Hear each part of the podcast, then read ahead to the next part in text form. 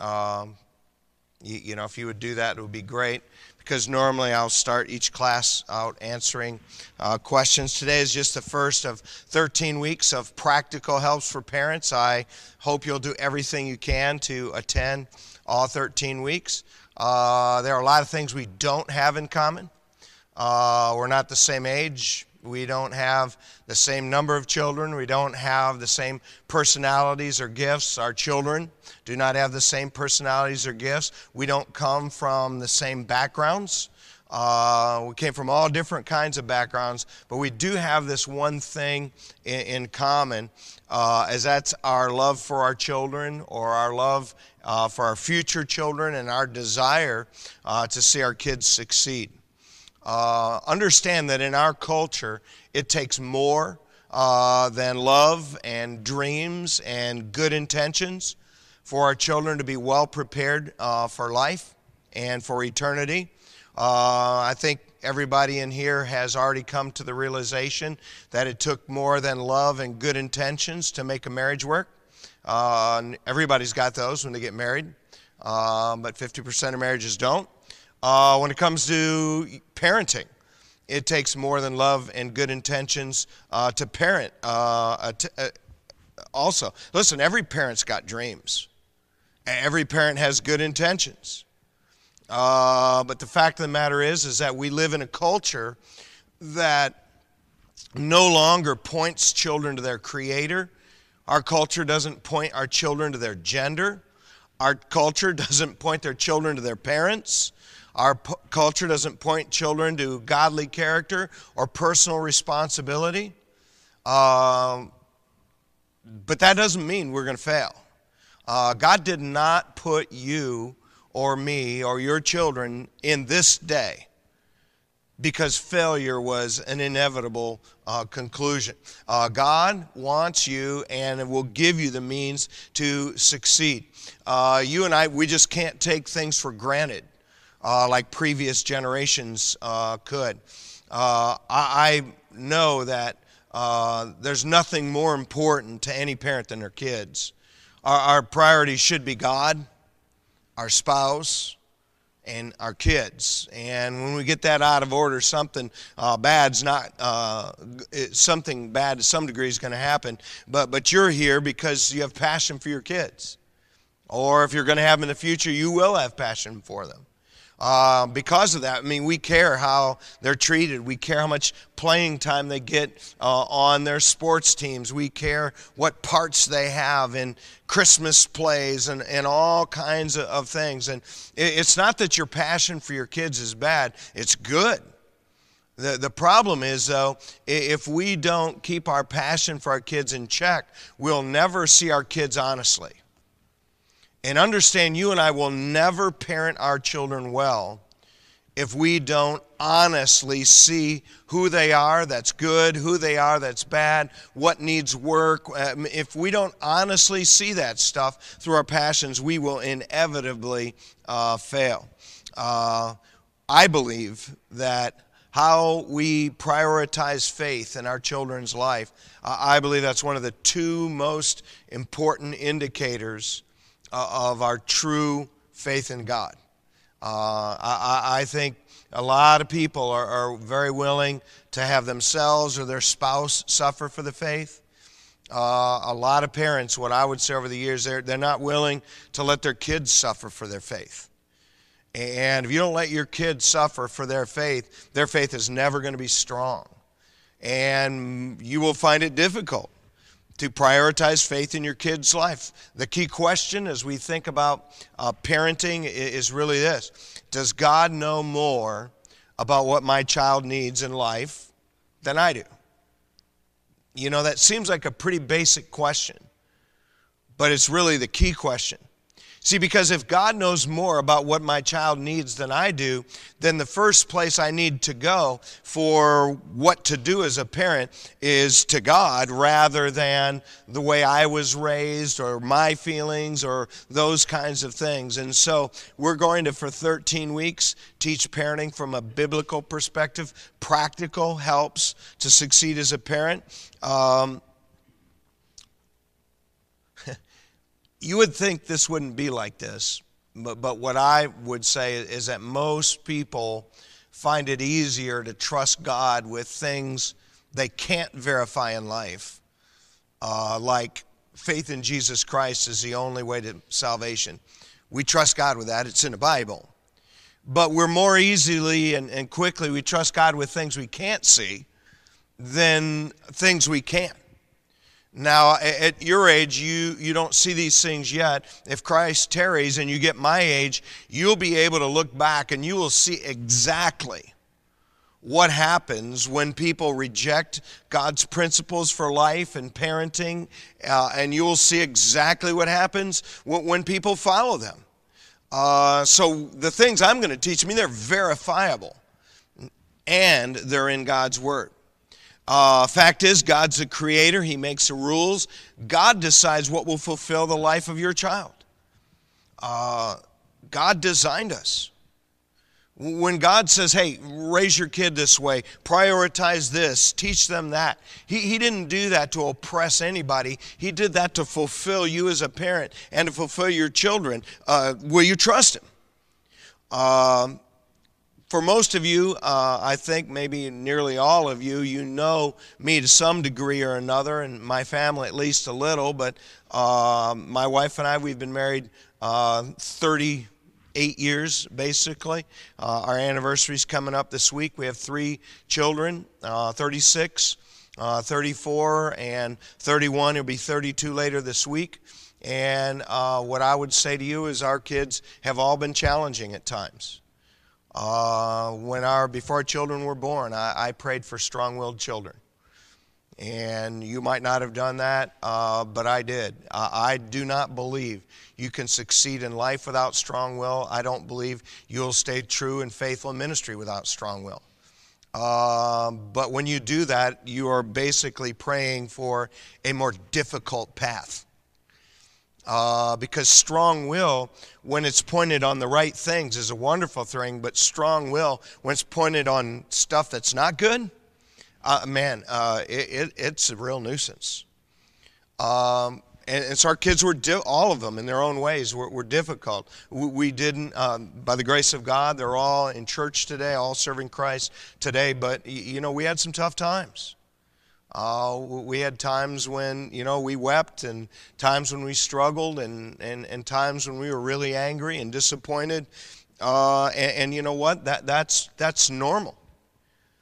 If you think that you're going to get, if Christ tarries, going to get through this parenting thing, and you, you know you're you're not going to have any difficult times, you, you probably don't have a realistic expectation.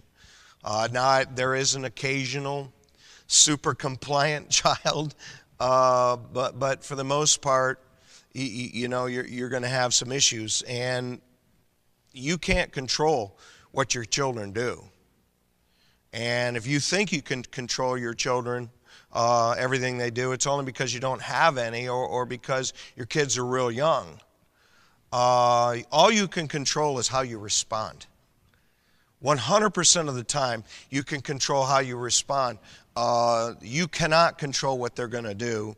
And basically, this class is uh, about how to respond. Uh, You shouldn't really want to one hundred percent control your children anyway, beyond maybe when they're real little, and then gradually turn those reins over uh, to them.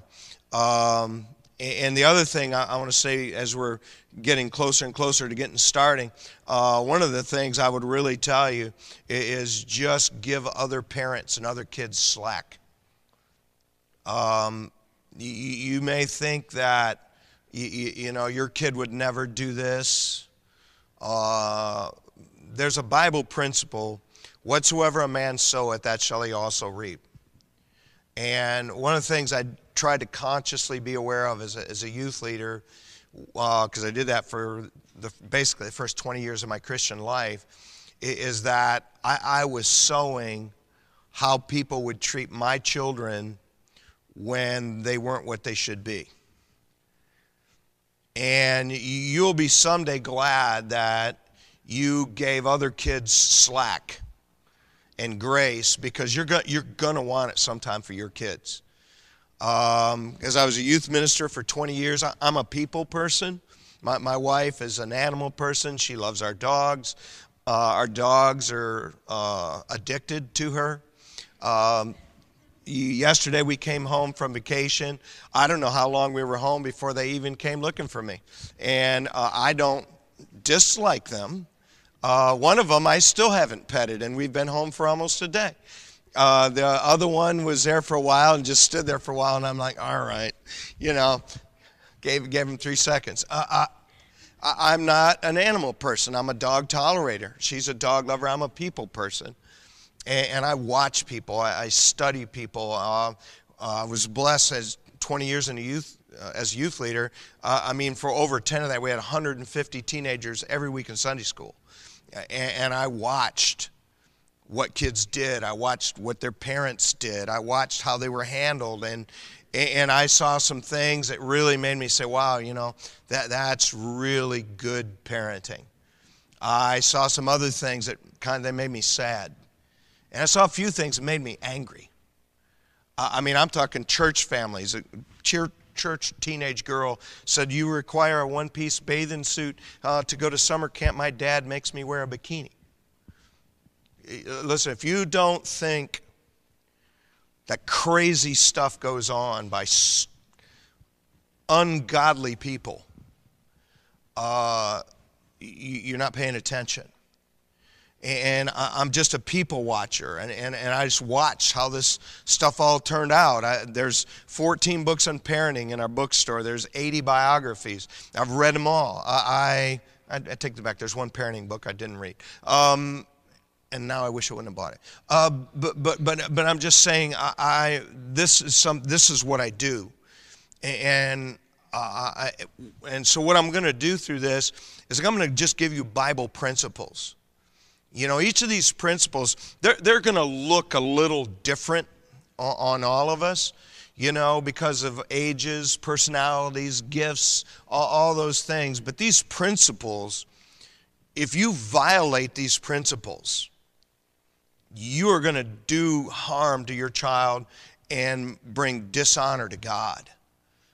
Um, listen, if God wanted perfect uh, parents, he would have raised all the children himself or had angels raise them. Uh, God picked you knowing you were imperfect. He picked your children for you, knowing who you were, knowing what they were and what they weren't. And I don't believe God makes any mistakes. And so I admit going into this, I don't know everything, but I do have a sincere desire to uh, help you. Uh, how many people here have heard of Benjamin Spock? Not Spock on Star Trek. Um, uh, Benjamin Spock was a famous uh, author on children. Uh, in uh, nineteen forty something, he wrote a book about children, and that uh, book has sold over fifty million copies, been translated into thirty-nine languages. He died in nineteen ninety-eight, but his parenting philosophy that he taught is very secular.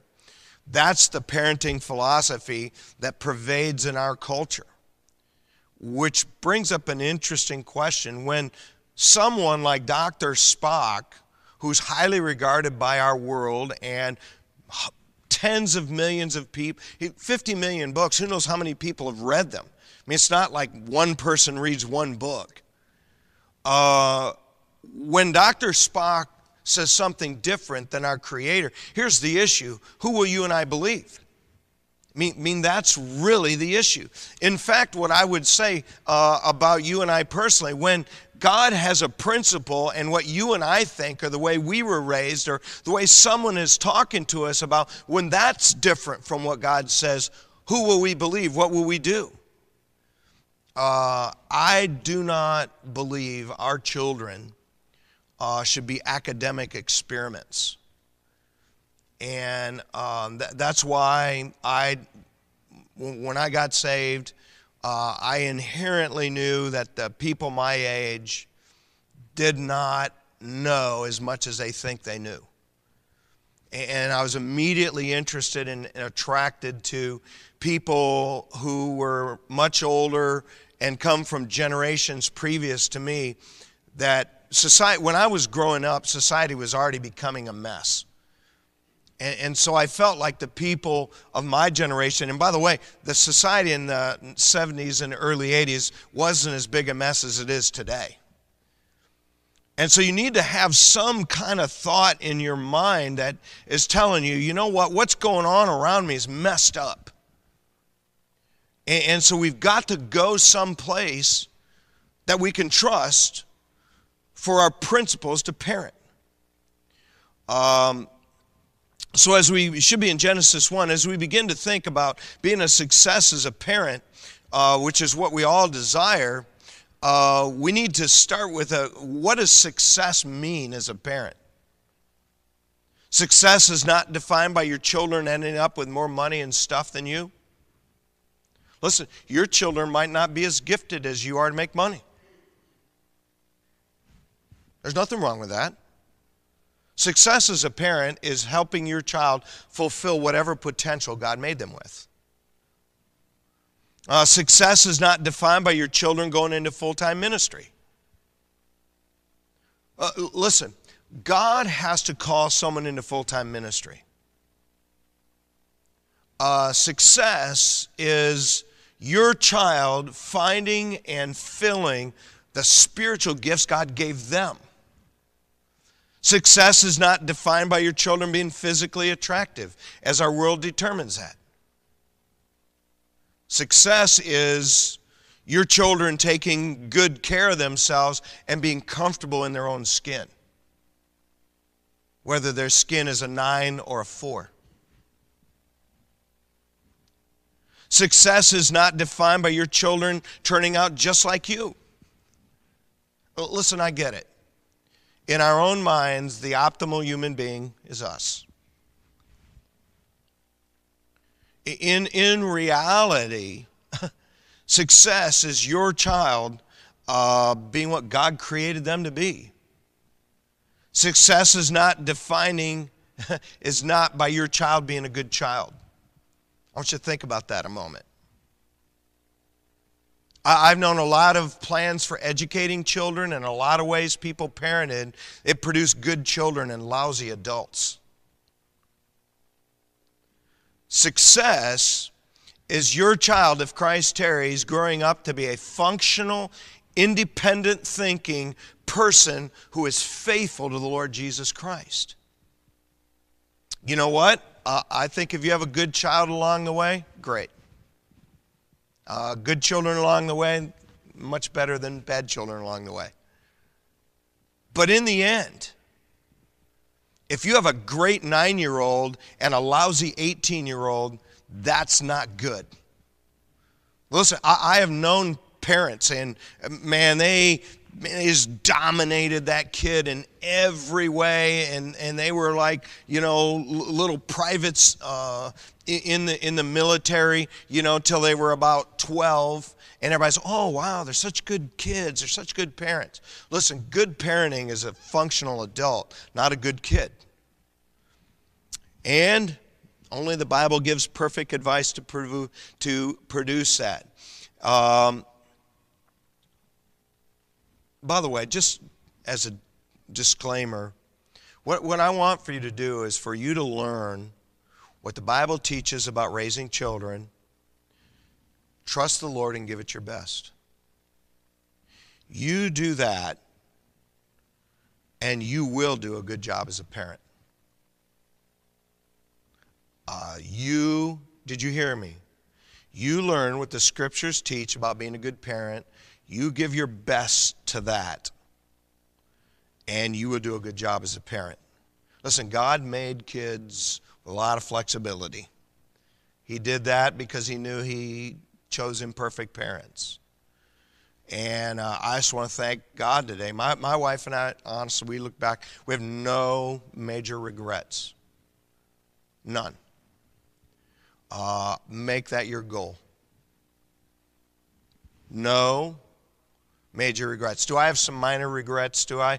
When we get together, Caleb talks to me and teases me about the, the punch poke in the chest and and, and, and, and all, all that. Yeah, yeah. Did, was that a bad moment in, in my life as a parent? Yeah. I had some. But, but I, by the way, I, I'm a flawed human being. Uh, by the grace of God, I have no major regrets. That's my heart's desire for you. Uh, and so today, we're just going to, for a few minutes, lay a foundation for everything we're going to cover over a couple of months. Now, for most of you, uh, this might not be that important, but for some who will listen to this online, and, and maybe for some of you, this is really important. And so this is the foundation for parenting. Here's number one. Uh, God is our creator. He makes the rules. Genesis one. Uh, verse twenty-six says this. It says, "And God said, let us make man in our image, after our likeness. Let them have dominion over the fish of the sea, over the fowl of the air, over the cattle, uh, and over all the earth, over every creeping thing that createth, uh, creepeth upon the earth. So God created man in his own image. In the image of God created he him. Male and female created he them." Turn up just a page maybe to chapter two, verse seven. "The Lord God formed man of the dust of the ground, breathed into his nostrils the breath of life. Man became a living soul." God is our creator. You and I have no right to decide what God calls right and wrong. God made us, we didn't make him. Most people here, you don't have a problem with this foundational truth that God makes the rules. It's sensible. It's natural in our thinking, though all of us, when we're being honest, prefer to be our own authority. Here's the problem. Uh, we all agree that God is the authority. Here's the problem. I've never seen God. I've never audibly heard from God. By the way, I don't personally believe anybody since the death of the last apostle has visibly seen Jesus or audibly heard him. So, if God is the ultimate authority, how do we find God's will? How do we submit to God's authority? It's a great question. I mean, for instance, somebody says, you know what, school and sports should be more important than church and the Bible. How do you decide who's right? Uh, by the way, uh, I've lived long enough. Uh, I'm glad, by the grace of God, I saw it at the time. When, when you're at the soccer match and your kid is scoring all this stuff and everybody's, oh, wow, your kid is great. Man, you need to have him in great leagues. He's going to be a pro someday. L- listen, I was glad I was smart enough to know there were thousands of kids that were good and better.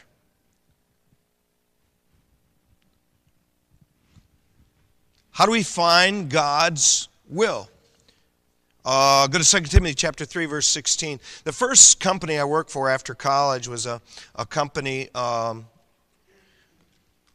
called Owens, Illinois. And the, and the first plant I worked in, the plant manager was a guy named Dick Roberdeau. And uh, Dick Roberdeau, he was probably, I mean, I was twenty-three. He seemed like an old geezer. He was probably like fifty or fifty-five. Uh, you know, geezer is a relative term. And uh, he was one tough cookie. I mean, uh, I saw him fire people. I saw him make people's lives miserable that he couldn't fire but just didn't want around. Uh, I mean, but he ran a super tight ship. Everybody was afraid of him. Uh, when the secretary came from the office back into the plant where I worked, and she said, "Roberdeau wants to see you." Do you know what you did? "Well, you're the secretary. I'm not listening to you." No way. You immediately knew that that message didn't carry the authority of the messenger. It carried the authority of the one who sent them. And so you stopped what you were doing. You immediately went in because Roberdeau wanted to see you. And that's what she would call him, Roberdeau. Roberdeau wanted to see you. Not Mister Roberdeau, not Dick Roberdeau. Uh, Roberdeau wanted to see you. And, and, and listen, understand when it comes to God, it's like that. Uh, we can't audibly see him or hear him, but he has given us a way to hear from him. And the first place is the Bible, verse uh, Second Timothy chapter three, verse sixteen, all scriptures given by inspiration of God, is profitable for doctrine, for reproof, for correction, for instruction in righteousness, that the man of God may be perfect, thoroughly furnished into all good works. No, it's interesting, it's given not first for the gospel, although the gospel is a prominent message. It's given for doctrine, to know what to believe, for reproof, to point out what's wrong, for correction, to show you how to fix what's wrong, for instruction in righteousness, and to show you how to do what's right after it's been pointed out what was wrong and told you how to fix it. That's what the Bible does. It's from God. The primary place where God has delegated his authority is the Bible. Do you want to know what God says is right and wrong? You want to know how God says we can live forever? You want to know what God says he's like? You want to know what he wants in our relationships? You want to know what he wants from you as a parent or what he expects from your children? You got to go to the scriptures. It is the only inerrant, infallible source of authority. That's not me. All right? I don't have any authority in your homes. I actually don't have any authority over my grandchildren. That belongs to their parents. I have influence, but I have only authority they get, their parents give me. I have authority in this church. I have authority in my own home from God. If you write down statements, write down this one. Never obey delegated authority that tells you to do anything contrary to the Bible. Never obey delegated authority that tells you to do anything contrary to the Bible. Here's our next thing. Number three, go back in your Bible to Ephesians six. Ephesians six. God is the creator. He makes the rules. By the way, for some of you all who are planning to be spiritual leaders someday, you need to remember that about your own authority. There, there, there's a reason that I purposely tell this church that all the time. What if I lose my mind? What, what, what if, God forbid, Satan would get the best of me in, in, in some way and, and I begin to do something that's contrary to this book? Don't follow me. Follow this book. Here's the third thing. In his word, God delegated authority to parents over their own children. Ephesians six one, children, obey your parents in the Lord, for this is right.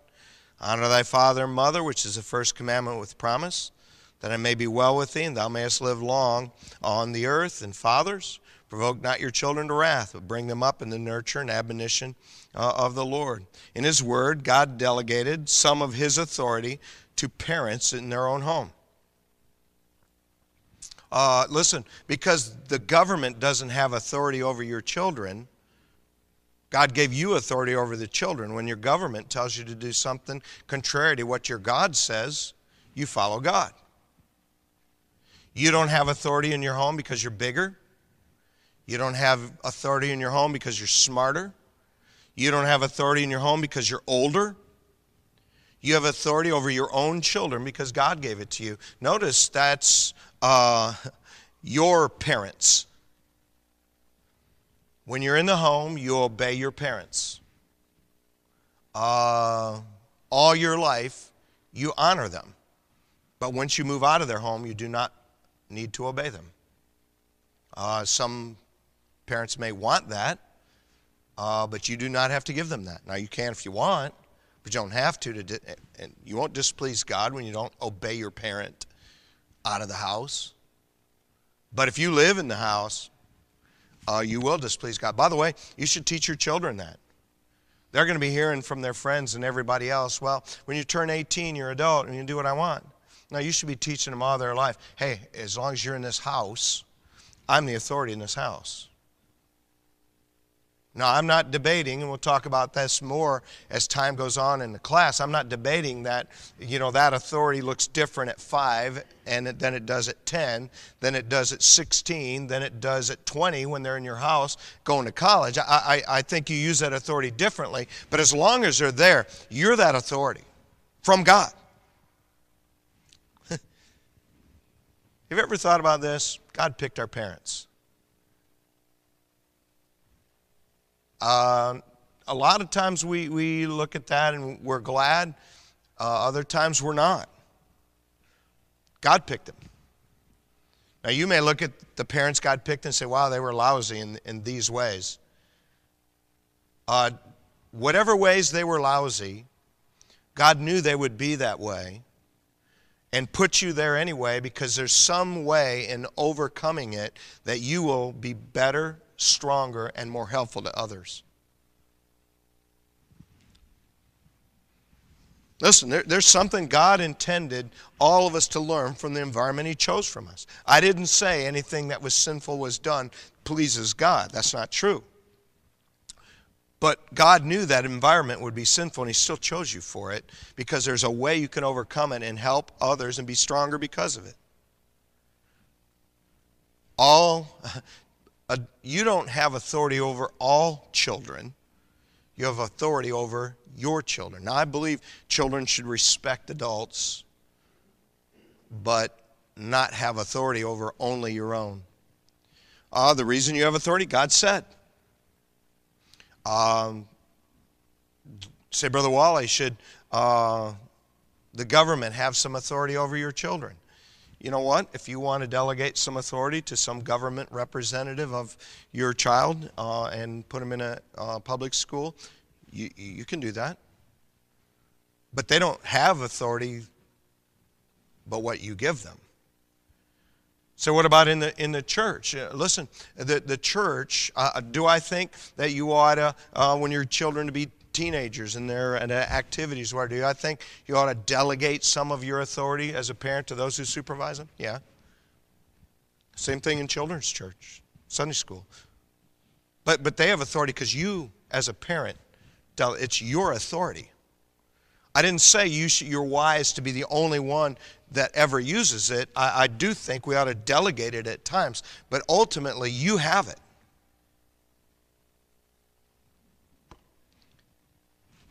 Hmm. Psalm one twenty-seven.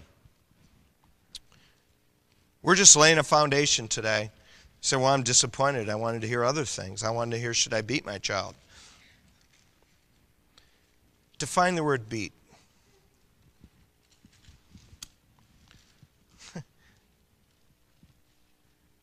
Um, though we're going to take, in, in many cases, take this lesson for granted, understand this lesson is the key. This lesson is the key. This, this is why really we're in here, is to learn how to use the authority God delegated to us as a parent in a manner that pleases Him. God didn't give you authority as a parent to do what you want. God gave you authority to do what He wants. God didn't give me authority in this church to do what I want here. He gave me authority at Bible Baptist Church to do what He wants here. And that's true for you as a parent. And by the way, it's true for husbands as well. He didn't give you authority to do what you want either. Psalm one twenty-seven, number, here's number four, children are a gift of God. Psalm one twenty-seven, three, lo, children are an heritage of the Lord. Fruit of the womb is His reward. As arrows are in the hand of a mighty man, so are children of the youth. Happy is the man who hath his quiver full of them. They shall not be ashamed, but they shall speak in the, to, with the enemies uh, in the gate. We'll later explain more of that, but for today, verse three, just simply, children are God's heritage to you. Uh, the fruit of the womb is His reward. Uh, by the way, I don't understand Uh, why God gives life to some and, and not to others. I don't understand that. I, I could cite example after example after example of someone God gives life to who I know, man, they're going to be a lousy parent. And others who God doesn't give life to, and I said, man, they would really just love and do a great job as a parent. I don't understand. Uh, but I believe that God is a giver of life. And He has a reason always when He chooses either way. Uh, scientists can't produce life. At best, science and medicine can preserve life that exists. God is a giver of life. And if man ever in a lab is ever able to synthesize the proteins and amino acids and do whatever to produce life, it's not going to produce, it's not going to demonstrate life can happen by accident. It's going to demonstrate that it takes intelligence to produce life. God is a giver of life. Children are God's gift. uh... Verse five, happy is the man whose quiver is full of them. Uh, are they a burden at times? Yeah. Do, do they uh, uh, curtail your lifestyle? Yeah, they're supposed to. Uh, I was just listening. Uh, I don't, any of you guys watch that Alone series? Uh, I like that show. Uh, the one guy w was saying, you know, uh, he got all these love for biology and nature from his dad. Here's what he said. He said, my dad was really not a good parent. He valued the earth's ecology and conservation more than his own family.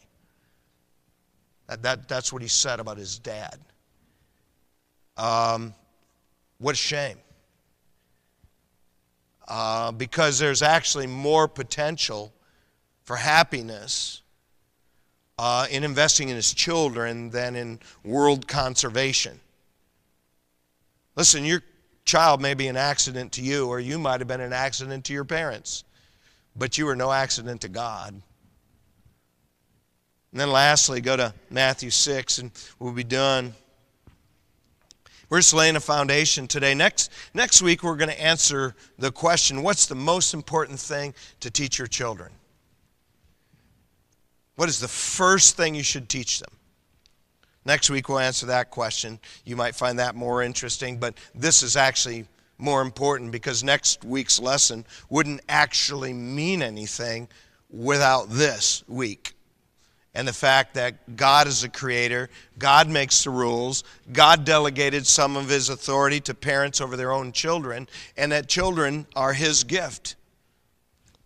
And then lastly, uh, God presents himself to mankind as a heavenly father. In Matthew six, verse nine, says, after this manner, Jesus says, therefore pray ye, our Father which art in heaven, hallowed be thy name. Uh, that model prayer begins with a basic philosophy that God presents himself to us as a heavenly father. Hear me when I say much of how your children initially will respond to God begins with what you're like as a parent, and especially a dad. So I don't like that. That's not fair. Listen, you don't make the rules. Your child, or and some of you, You went, if, if you had a dad that was not reliable, if you had a dad that was not loving, if you had a dad that was uninvolved, you, you're going to have to work through some process of beginning to accept God as a father who is loving, who is interested, who is involved, and who unconditionally loves you. You're going to just have to work through a process of that. And by the way, you can. But God presents himself to us as a parent, which means what we do as a parent makes a lot of difference in our children's life here and forever. See, we can look at how God deals with his children and know a lot about how we should deal with ours.